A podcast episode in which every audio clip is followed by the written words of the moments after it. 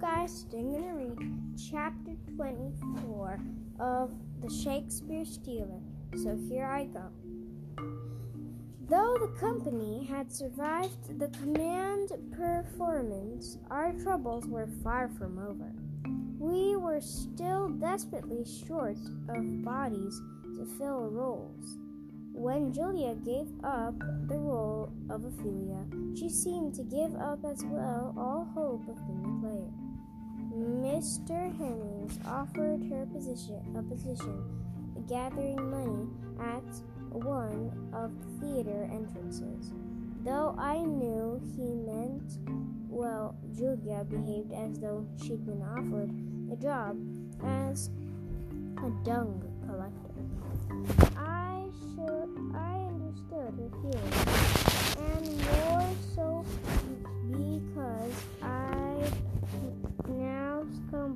myself to what Mr. Pope called a siren call. The postern gatherer paid well and carried a certain a certain amount of responsibility, and if but uh, it was not the same as being a player. Still, Julia admitted that she would have to make a living somehow. She stuck with it one week. From the stage, it, I could see her standing just inside the second level entrance, her shoulders sagging under the weight of her money box. Her eyes fixed on the stage, saying silently that she would give any amount of money to to be up there with us. I would have given mine as well had I had any. When Monday's performance came around, she was not in her place. Mr. Phillips said that she had disappeared sometime during the night, taking a few articles of woman's clothing she owned, and leaving behind her all the body the boys grabbed. I tried to understand that too, but it was difficult. I had been persuaded that she and I were friends, as and though I surely a friend would wish to say farewell.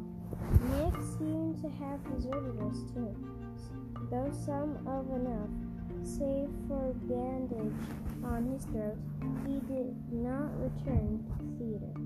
Sander went stu- stu- substituting for him in Hamlet, and I for Julia but the two of us could not hope to fill the, all the roles both of them had been playing. I hired both. I hired a hired boy took on a few, and Chris Beeston reluctantly agreed to don woman's costume again. And for a time, the sharers skilled the plays with the fewest female roles. But there were only temporarily measures. If Nick did not join us soon, the re- replacement would have to be found. Sander and I were dispatched once again to try to surprise him at one of his customary watering. I doubted that he would show his face again at the tavern where he had fought the duel, and I was right. The only sign of Nick was there was the blood stain that he had left on the floorboards. He we stopped at the other three taverns before we finally discovered him at the sign of the dagger, and when and then I had cause to wish he had not. As soon as we stepped inside the door, Sanders spotted him. There he is, with a pot of ale in his hand as usual. My eyes were not quite grown used to dim interior. Well, where? Sanders pointed.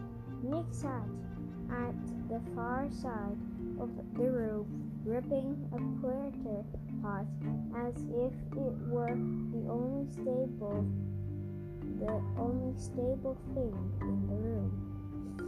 Across him sat another familiar figure. His upper body went be- was bent forward as though to discuss some private matter.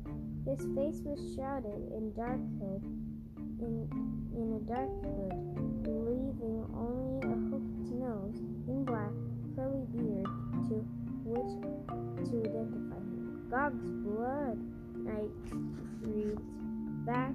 I backed through the door as noisily as I could and ducked into a narrow space between the tavern and, and the building next to it. There I stood, pressed to the wall, trying to recover my breath, which seemed to have been squeezed out of my chest. After a moment, Sander came into view, looking about in bewildered fashion. Whis, I called softly. Over here. He turned in my direction. No, don't look at me, I cried. He and he turned away again, more bewildered than ever. Is anyone coming out of the tavern? He glanced toward the door. No. Fearfully, I emerged from my hiding place and pulled at his arm. Let's go. Where? Back to the theater. But, but what about Nick? I can explain later. Just come on. Good friend that he was, he was, did not waste time arguing. But when we had to put several blocks behind us, he said, could you explain now? How could I? What could I tell him? W- would I be better friend if I revealed the truth to him? If I connected another lie? Once again, two paths had opened for me, and and and I could take the expedient one or the one that required courage. That man will Nick I said, I can him. The, uh, from the way you bolted, I guess you are not on the best of terms. I couldn't help smiling grimly at the understandment. You might say so, I paused, still look considering at the other path. Then sighed and went on. As called Falconer, has been sent here by Simon Bass to steal the Book of Hamlet. Bass? the name Simon Bass, who was with the Chamberlain's men? Aye, the very same. I knew what the next question would be, and I dreaded it. What has that to do with you? I, I was sent with him to copy the play. Sanders stared at me, his face very pi- picture of astonishment. Copy it? How do you mean? In writing, I showed you. I said, unable to meet his eyes. The devil take me! He walked on. He walked on in silence for a bit, trying, I guessed, to come on, on turn, to terms with the, this idea. Have you done it? Yes, friend. Of course not. I made up the, the mind not too long ago. Well, some time ago, anyway. He shook his head in disbelief. What a dunce I've been! I truly believe you wanted to be a player. I do, Sander. As God may witness, I do. He stared at me as though as a look of mistrust in his eyes, where I had never seen it, pained me deeply. I didn't think of it as wrong at first. I thought of it only as a job given to me by the master.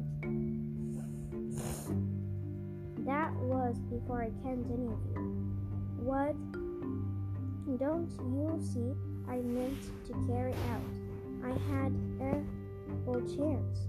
God's bread. I, I had the book in my hands. He blinked thoughtfully. That's so, he admitted. But the but the look mistrust lingered. All the same, you need to you and Julia. I'm sorry. The words felt strange strange, too, to have told the harsh truth for once, rather than an easy lie, yet I did not regret it. You won't tell the others? How can I not?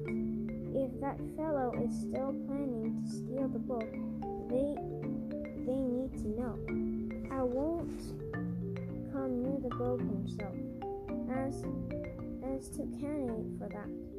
Then how he paused to as to answer King. You don't think Nick would? I I doubt of it.